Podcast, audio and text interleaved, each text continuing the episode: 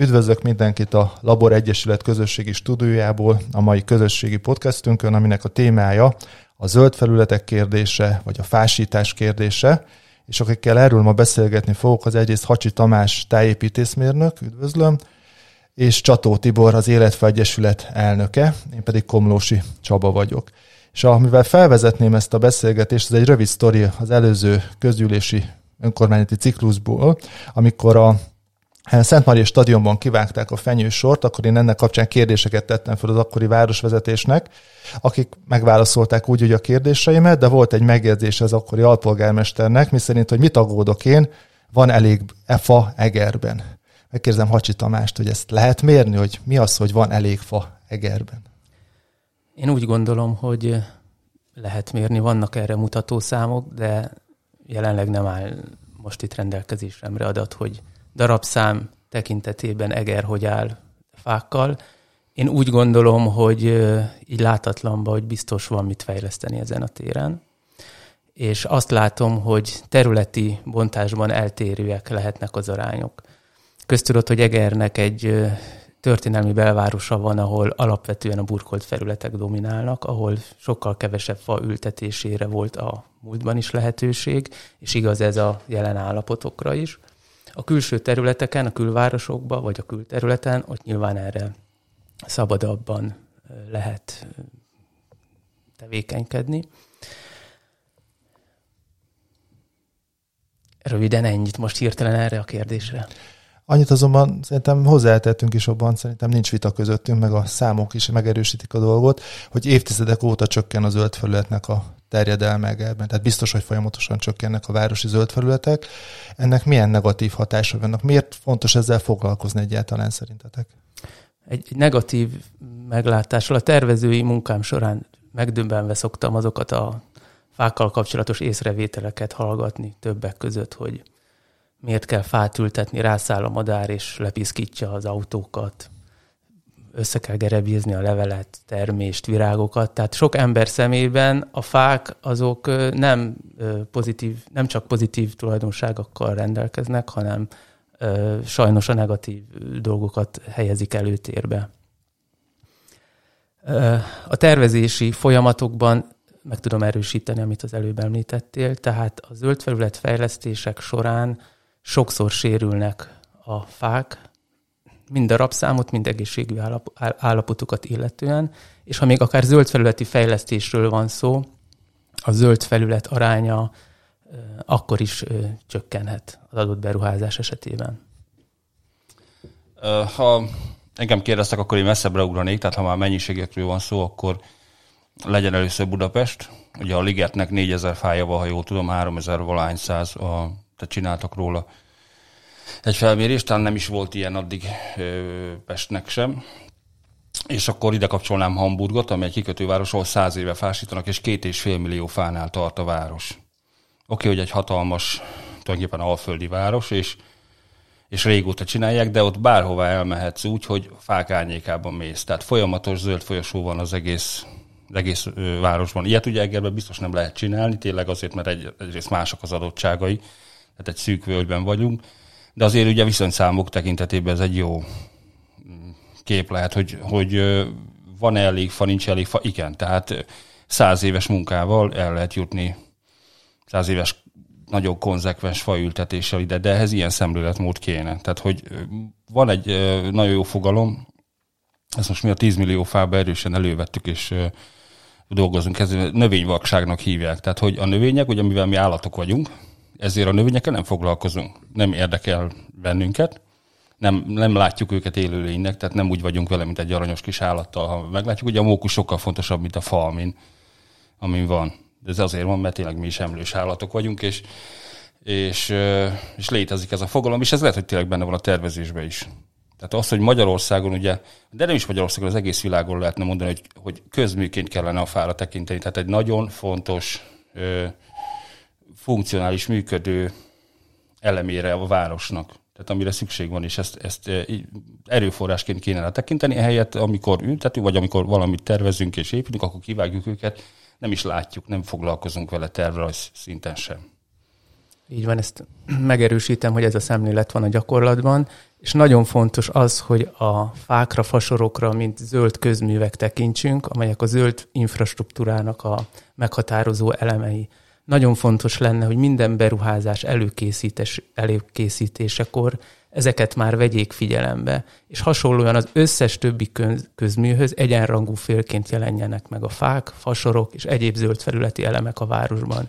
Ez elengedhetetlen, úgy gondolom, a 21. században, és visszatérve Csaba a kérdésedre, hogy miért jók a fák. Klímaváltozást élünk, ma is egy elég meleg nap van a városban, a fák árnyékot adnak, és hűvöset. Tehát nyáron ez szembeötlő, hiszen párologtatnak a fák, és a párologtatás hőtvonal, tehát mindenki érezheti, amikor egy ö, hűvös diófa árnyéká belül, hogy ez mennyire jótékony hatással tud lenni.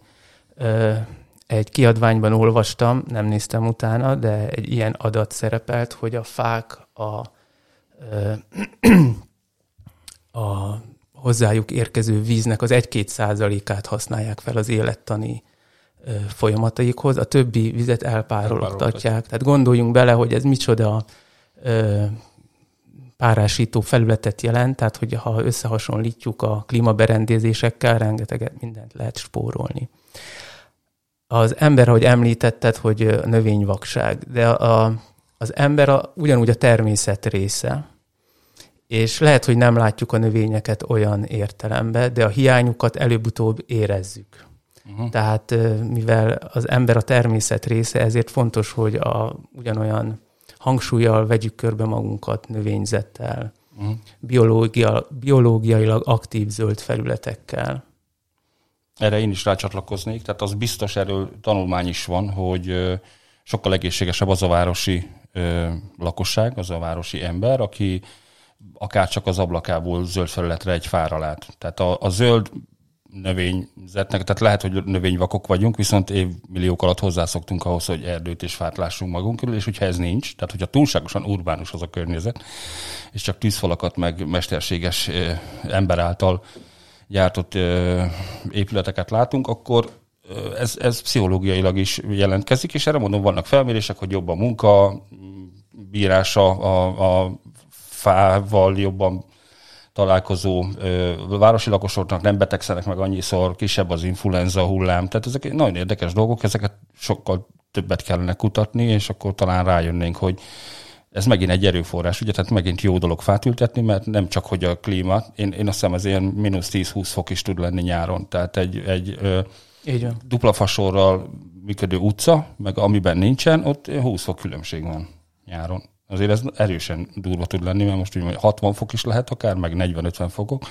Annyira süt a nap, és közben meg, ha ott sétálok a fák alatt, akkor kellemes 20-20 fokos hőmérsékletbe tudok menni a munkahelyre, és mondom, zöldet látok magam előtt, és akkor megnyugszom.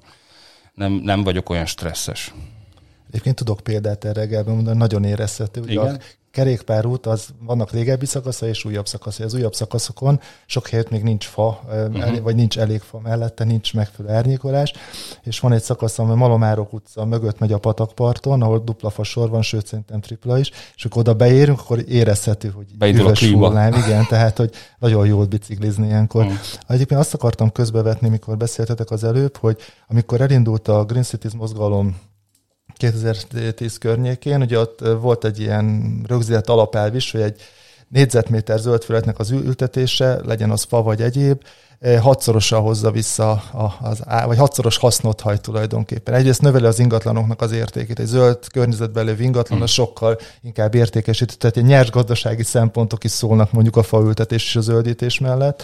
Ugyanakkor, amit említettél, hogy az embereknek egyrészt a, fizika, a park használók fizikai állapota is javul, mentálhigiénés állapota is javul, tehát testi, lelki, szellemi megerősítést hmm. és erősödést adnak nekünk ezek a zöld felületek. Ugyanakkor nyilván klimatizálja a környezetét, amiről itt most éppen szó esett, tehát ott fák környezetében nyilván más a e, páratartalom, a hőmérséklet, stb. stb. Ezen túlmenő ugye port köt meg, tehát a, a légszennyezésnek is egy fontos, e, légszennyezés elleni küzdelemnek is egy fontos eleme lehet egy zöld fölött egy fa, illetve ugye csökkenti a csapadékcsatornáknak a terhelését is, hiszen ugye most a villármár vizekkel is küzdünk rendesen, Egerben is volt erre nemrég példa, meg a korábbi években is. Ugye a, a burkolt felületek azok csak elvezetik a vizet, azokon Viszont. megfolyik a víz, és nem nyerik el. Ahol zöld felület van, ott ez a víz e, megtartódik, és a csapadékvíz csatornákban sokkal kisebb mennyiségbe kerül. Tehát ilyen nagyon e, hogy mi a gazdasági racionalitás mentén működő érveket is lehet felhozni a, a zöld e, dítés a fák mellett. Így van, tehát a gazdasági haszon, ezt én is úgy gondolom, hogy egyértelmű, de az ember szeret azonnal gazdasági hasznot és bevételt látni, a növényzetnek pedig idő kell arra, hogy beálljon, megnőjön, és be tudja tölteni azt a szerepét, amit, ami, amit elvárunk tőle. Tehát ezt mindig bele kell kalkulálni, hogy egy zöld felületi fejlesztés nem biztos, hogy a telepítést követő napon már úgy üzemel. Tíz éven belül megtérül, ahogy szokták mondani. Mint ahogy, azt, ahogy a tervlapon működik. Visszatérve még, hogy miért jó a fák, említetted a por megkötés, ezen kívül ugye a káros anyag megkötéssel is számolni kell, hiszen azokat is kiszűrjük a, a, a növények levelein keresztül, és egyáltalán élettér, élőhelyet biztosít, élőhelyet biztosítanak a fák, tehát gondolok a rovarokra és a madarakra elsősorban. Igen. 200 valahány rovarfaj csináltak egy ilyen felmérést, meg nem tudom, Hát ugye nagyon sok városi madárfajnak, ez egy nagyon fontos élőhely. Egerben is ugye most az érseket madárbarát kert, szerintem ezt egynél több helyen meg kell csinálni, tehát ahova csak lehet. Ugye most nincs itt a Madártani Egyesülettől ember, de ő biztos, hogy ezt azonnal mondál. Tehát nagyon fontos, hogy a fák azok, azok ugyanakkor élőhelyként is funkcionáljanak. Azt szeretném megkérdezni tőletek, hogy Érzékeltek az utóbbi időben egy szemléletváltozást ebben a kérdésben? Arra gondolok, hogy mondjuk az előző önkormányzati kampányban kampány témává lehetett tenni, hogy Egerben 1552 fát fognak elültetni. Nem ültettek el ennyit, meg mindenféle gondok vannak ezzel, nyilván egy kampány ötlet az így is úgy is értékelhető, de az, hogy ezt a témát, mint kampánytémát be lehetett vetni, azt szerintem arra mutat, hogy az emberek egyre inkább érzékenyek erre, fogékonyak arra, várnák azt, hogy ezek a zöld felületek eh, növekszenek, hogy fásítsanak a városban. Meg amit az elején említettél, Tamás, hogy Ugye emberek egy része úgy tekint erre, hogy hullik a falevél, meg a termés, az a gond van, piszok van, a madarak is lepostyantják az autót, de az autósok meg például ilyen napon keresik az árnyékot, tehát tulajdonképpen az autósok is szeretik az árnyékos parkolókat. Tehát, hogy van-e ebben az ügyben egyfajta szemléletváltás szerintetek, vagy rosszul érzékelem ezt a dolgot? Tehát, hogy fontosabb ez az embereknek, mint mondjuk tíz éve volt? Szerintem egyértelműen, tehát nyilvánvalóan vannak olyan hullámok vagy trendek, amire a politikusok is fölülnek. Ugye ezt nevezzük ezt mi zöldek zöldítésnek, tehát nagyon sokan szeretik most zöldre festeni magukat, és ezekről a dolgokról beszélni kell. Ugye cselekedni meg megtenni már nehezebb, de, de beszélni, kampányba beépíteni, programba beépíteni, vagy akár egy cégnek a filozófiájába fölvenni, ez mindenképpen divat, és ez valahol nem is baj, tehát ez egyértelműen azt jelzi, én azt látom, hogy az elmúlt két-három évben nagyon megfordult ez a trend. Ez a sajtónak is köszönhető egyértelműen a, a klímaváltozásnak a, a, a felgyorsulásán és a, a sajtó általi közzétételén. Tehát ez a, azt hiszem, hogy a 2019-es évben a leggyakrabban rákeresett szó a Google szerint a klímaváltozás volt a világ. Tehát világszinten. És ez egyértelműen ugye mondom, megmutatkozik majd minden kisvárosnak a, a politikájában is, meg a hozzáállásában is. Időkérdése, és nekünk zöldeknek meg dolgozni kell ezen, hogy ezeket a hullámokat is meglovagoljuk, meg mondom, egyre kevésbé kell a lakosságot magát tudatmódosítani ezen a, ezen a szinten, mert hogy ők maguk is, tehát egyre több a lakosok közül így gondolkodnak, hogy a fa legyen hasznos, hogy a parkolóban legyen fa, hogy a, hogy a ház előtt legyen fa ültetve, hogy minél közelebb legyen hozzám egy park, vagy egy egy ilyen zöld terület. És ez jó.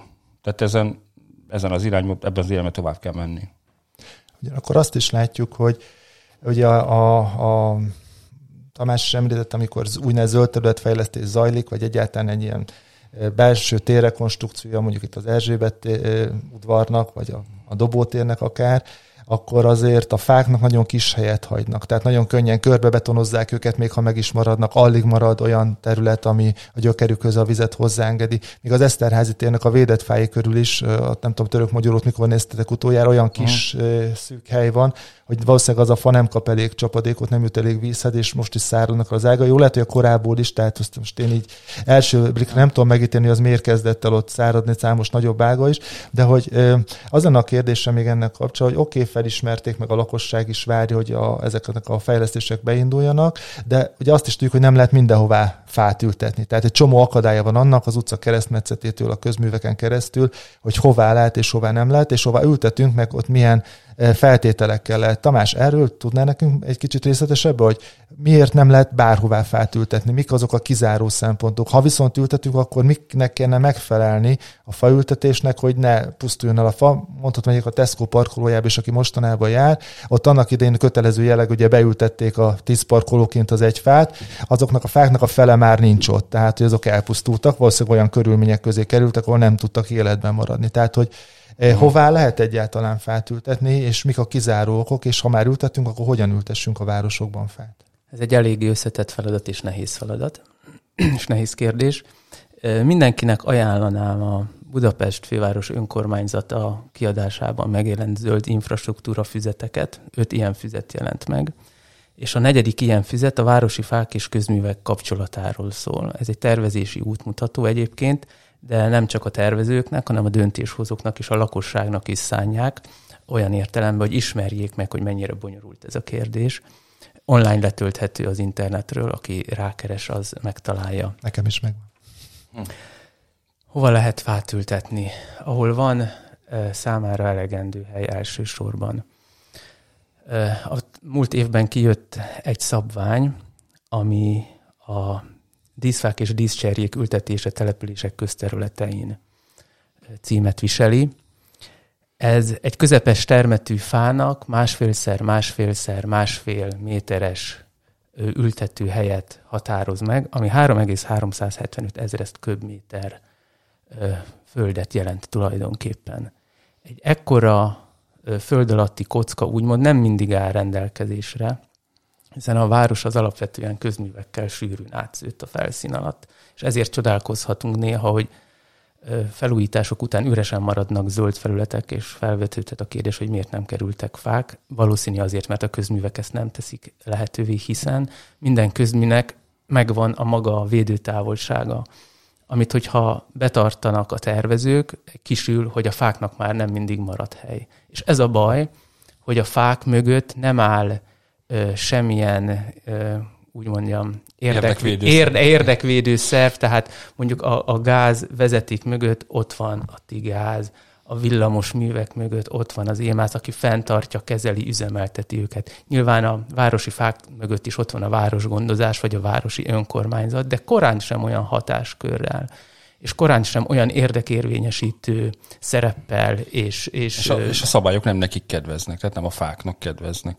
Így van, a hiszen a fákra vonatkozóan sokkal kevesebb jogszabály van, és mindig a közműveket nézik, vagy az egyéb műszaki közműveket részesítik előnybe azoknak a védőtávolságainak a betartását. És ez már a tervezési fázisban nagyon nagy hangsúlyt kellene rá fektetni, és itt jön be a megrendelői szándék. Nem mindegy, hogy a megrendelő legyen most az a magyar állam vagy a városi önkormányzat, hogyan közelít meg egy beruházást, hogy mennyire szeretne helyet biztosítani. Én úgy gondolom, hogy nem mindig lehet csak a tervezőkre rábízni ezt a feladatot, hiszen ha a tervezőn múlna, akkor mondjuk egy tájépítészen, akkor nyilván sokkal több fát hozna be egy közterületre, na de a megrendelői igény az, az általában az, hogy a többi infrastruktúrát is biztosítani kell, és mindig a zöld az, ami a rövidebbet húzza sajnos. Mi most ugye, tehát az életfának is van egy faültetési programja, nagyon súlyos, vagy hangsúlyosnak tekintjük ebben a belterületi, tehát a városi fák ültetését pont azért, mert az nagyon sok ember előtt van, tehát nem csak, hogy egy fát elültettünk, hanem ugye ez egy jelentős szemléletformáló erő is, tehát ezért nagyon fontos lenne, hogy minél több belterületi fát ültessük, és azt látjuk, tehát gyöngyössel is, meg egerrel is egyeztet, hogy nagyon kicsi az a fa mennyiség, amit tényleg egy belvárosban mellett ültetni. Tehát akárhol nézzünk meg egy területet, vagy találunk két négyzetmétert, kiderül, hogy alatta megy valami, vagy, vagy valamilyen közmű, vagy egyéb közrejátszik. Tehát tényleg nem egyszerű a, a dolog, és tényleg a fák nem, Tehát nem tudom, hogy hogy lehetne ezt módosítani, vagy hát ugye az a baj, hogy a közműveink is egy száz éves örökölt rendszer szerint működnek, és nyilván úgy tették le őket, hogy akkor se érdekelt senkit a fáknak a, a jövőbeli elhelyezésének a, a lehetősége. Lehet, hogy Hamburgban már száz éve is máshogy gondolták, mint ahogy mi itt Magyarországon. Úgyhogy emiatt tényleg az van, hogy egy pár száz fát lehet, én úgy látom elültetni így városonként. Például Gyöngyös ez például teljesen ö, igaz. És akkor itt jön az be, ami szerintem nagyon fontos, hogy a fák, tehát ne csak fá, fába gondolkozjunk zöld, terület, zöld felületben, hanem én például egy lapos tető mániás vagy hívő vagyok, de ugyanúgy a zöld falak most nagyon népszerűek és nagyon, ö, nagyon előre törnek, hát ha nem is nálunk, de ott, ahol ugyanezek a gondok megvannak, mert szerintem Bécsbe vagy, vagy Nyugat-Európa bármelyik városában is előfordult ez a probléma, hogy már nem nagyon ho- lehet hova fát ültetni, vagy itt vannak ugye a, a, az autóbuszváróknak a zöldetősítése. Tehát nagyon sok olyan lehetőség van, amit, amit még meg kéne ragadnunk, vagy meg kéne, vagy meg lehetne a jövőben valósítani, meg hát arra a 300 helyre, ami van, oda ültessünk fát. Tehát találjuk meg tényleg azokat, azokat a két, meg másfél négyzetmétereket, ahová fákat letültetni. Ami még nagyon fontos szerintem, ez a Bécs már ezt tudatosan csinálja, ez a város körüli védőgyűrű erdőből. Tehát ez több száz hektár erdőt jelent, ami a város körül van. Ez a lehetőség szerintem Egernek is adott. Én úgy tudom, területei is vannak erre a városnak, úgyhogy a, ha már a város környékét is ö, egy ilyen zöld gyűrűvel, egy zöld erdősával körbe tudjuk venni, az ugyanúgy a klímába, a légtisztaságba be fog játszani. Tehát legalább ugyanolyan haszna van szerintem. És mivel egy völgyben lévő város vagyunk, lehet, hogy még a villámárvizek vagy a, a csapadékvíz elvezetés terén is segít. Ezt meg tudom erősíteni, hogy vannak olyan önkormányzati területek, meg vannak már folyamatban lévő erdősítések is. Sőt, az integrált településfejlesztés stratégiában ez a véderdőnek, a, vagy védőgyűrűnek Igen. A, a, a fogalma is megjelent. Tehát a tervekben ezek, meg kislépésekben, a gyakorlatban is folyamatban vannak. A következő kérdés még kicsit ehhez kapcsolódna, inkább a belvárosi vagy a városon belüli Igen. fák kapcsán, hogy amikor elültetjük azokat a fákat, vagy valakik elültetik, akár pótlásként, akár új telepítésként, akkor én azt érzékelem, hogy ezeknek a gondozása is nagy problémát jelent. Tehát igazából az ültetés után ezek a fák nincsenek megfelelően karbantartva, gondozva, amitől nekem mondjuk különösen heróton van, amikor jön a fűnyírós ember, és a, a csemetét körbenyírja, úgyhogy a kérget is lehántja róla, és akkor az egésznek semmi értelme nem volt. Tehát itt a fagondozásnak a kérdéséről ti mit gondoltok? Látjátok, vagy ti is úgy érzitek, hogy én, hogy az ültetés után nem nagyon törődnek ezekkel a kihelyezett fákkal? Nem követem nyomon az összes kiültetett fát. Valószínű vannak olyan fák, amelyek megsínylik a fenntartási időszakot már rögtön az elején. Hiszen pont a fa életének az elején kell nagyon odafigyelni a megeredési időszakba, hogy utána a későbbi élete biztosított legyen. Egyébként vannak erre technikák, hogy hogyan lehet kivédeni a motoros fűkaszák okozta roncsolást. Tehát a gyökérnyakhoz lehet elhelyezni egy olyan műanyag palástot, ami megvédi a gyökérkérgének, vagy a, a fakérgének a sérülését.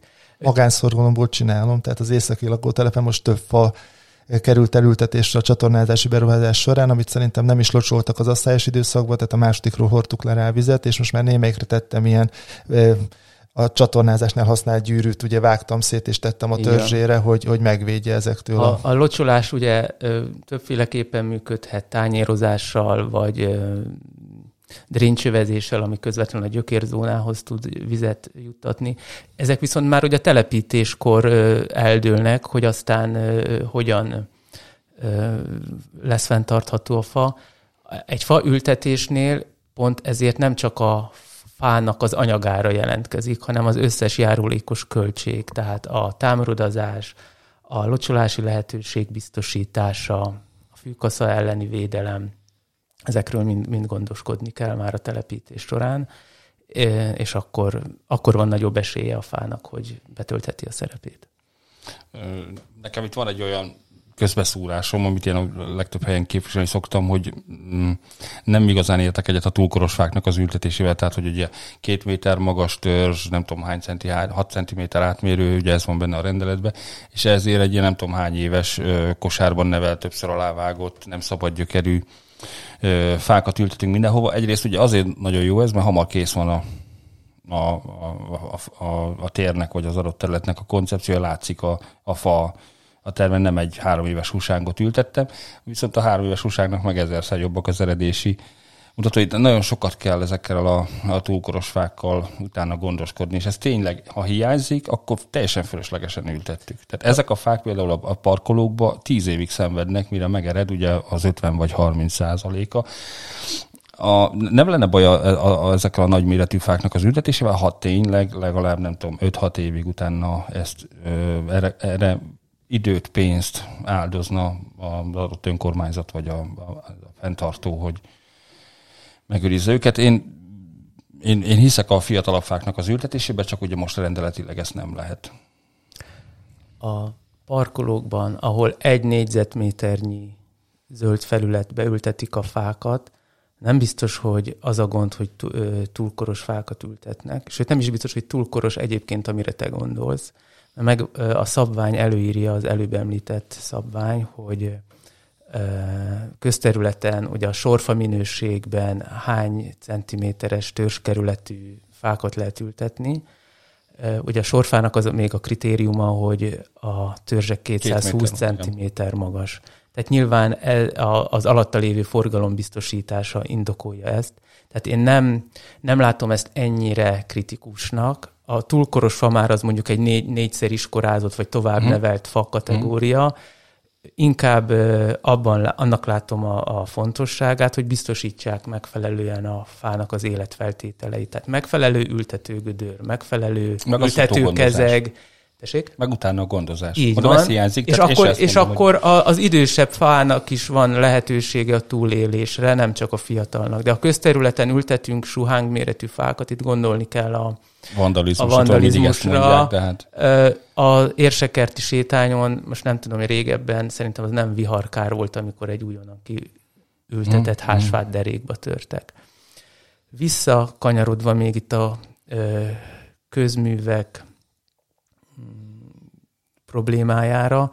Fontos az, hogy a közművek üzemeltetőjével, fenntartójával kialakuljon egy olyan párbeszéd, és már itt is utalok arra, hogy a tervezési folyamatban, hogy megtaláljuk azokat a megoldásokat, amik lehetővé teszik, akár védőtávolságon belül is fák ültetésére az előbb említett tervezési útmutatóban, zöld infrastruktúra fizetben olvasni egy-két olyan megoldást, ahol sikerült végül is valamilyen formában megoldani, tehát egy-két kis kaput találni. És ahol meg már abszolút nincsen zöld dítésre fa formájában lehetőség, ott meg, meg kell találni, hogy hogyan lehet másként. Tibor említette előbb a zöld tetőket, zöld falakat. Én itt a zöld homlokzatokra hívnám fel a figyelmet házakkal tele van a belváros, ebben nincs hiány. A, fal, a falakat be lehet futtatni különböző kúszónövényekkel. Nyilván ennek a jogi szabályozása és a gyakorlata sehol nincsen még Magyarországon, de Bécs mindig előremutató példa, ott lehet, lehet mit tanulni, és nem lenne mm, rossz egy-két ilyen minta projektet akár Egerben is létrehozni, hogy megmutatni, hogy hogyan lehet az épületek homlokzatát bezöldíteni különböző növényekkel. Ennek kapcsán azt hiszem meg lehet említeni, hogy vannak erre, vagy voltak erre ilyen nagyon kósza kísérletek, aztán hogy nem lett belőlük nagyon semmi. Ugye a parkolóház, amit a katonatéren van, annak is vannak ilyen ládái, amiben ott csökevényesen ott a, a borostyánok néha ott kidugják a fejüket, de nem futottak föl a, a falára a parkolóháznak. Szerintem a tervekben ott is azt szerepelt, hogy azok majd felfutnak.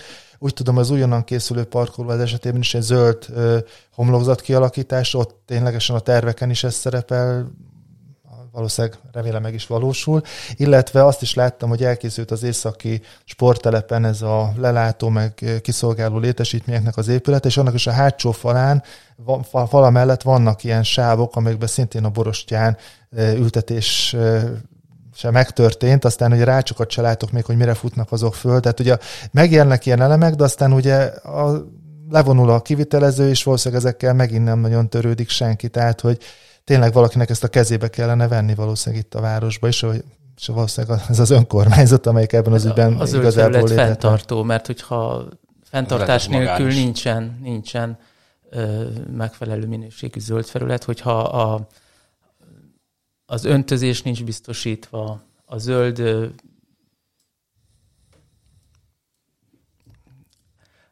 felület akkor nem, nem fejlődik ki, úgy. Az ültető közeg nem olyan minőségű.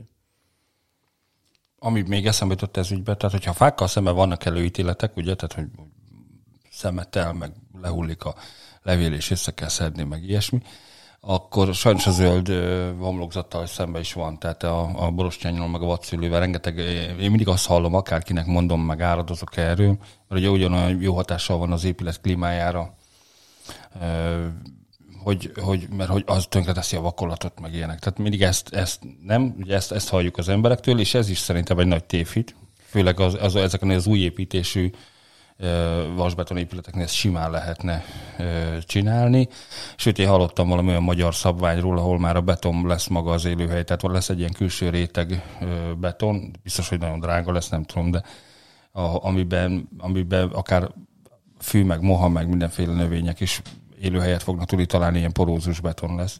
Úgyhogy ez nagy jövő előtt állna, meg nagyon nagy lehetőségek vannak benne, mondom itt is megint a városi klímára gyakorolt hatás. A, a zöldtetőnél ugye egy százszázalékos csapadék visszatartás van. Tehát ne, nem, nem 70-80-90 százalék, hanem abszolút megfogja az összes, sőt persze ez zöldtető minőségtől is függ. Magyarországon sajnos a zöldtetőépítés is ugyanez, tehát egy kicsit ilyen kamu, egy kicsit ilyen nagyjából megcsináljuk, legyen meg az építéskor legyen átengedve, aztán nem foglalkozik vele senki, és a legtöbb zöldtető elpusztul, vagy, vagy nem funkcionál megfelelően.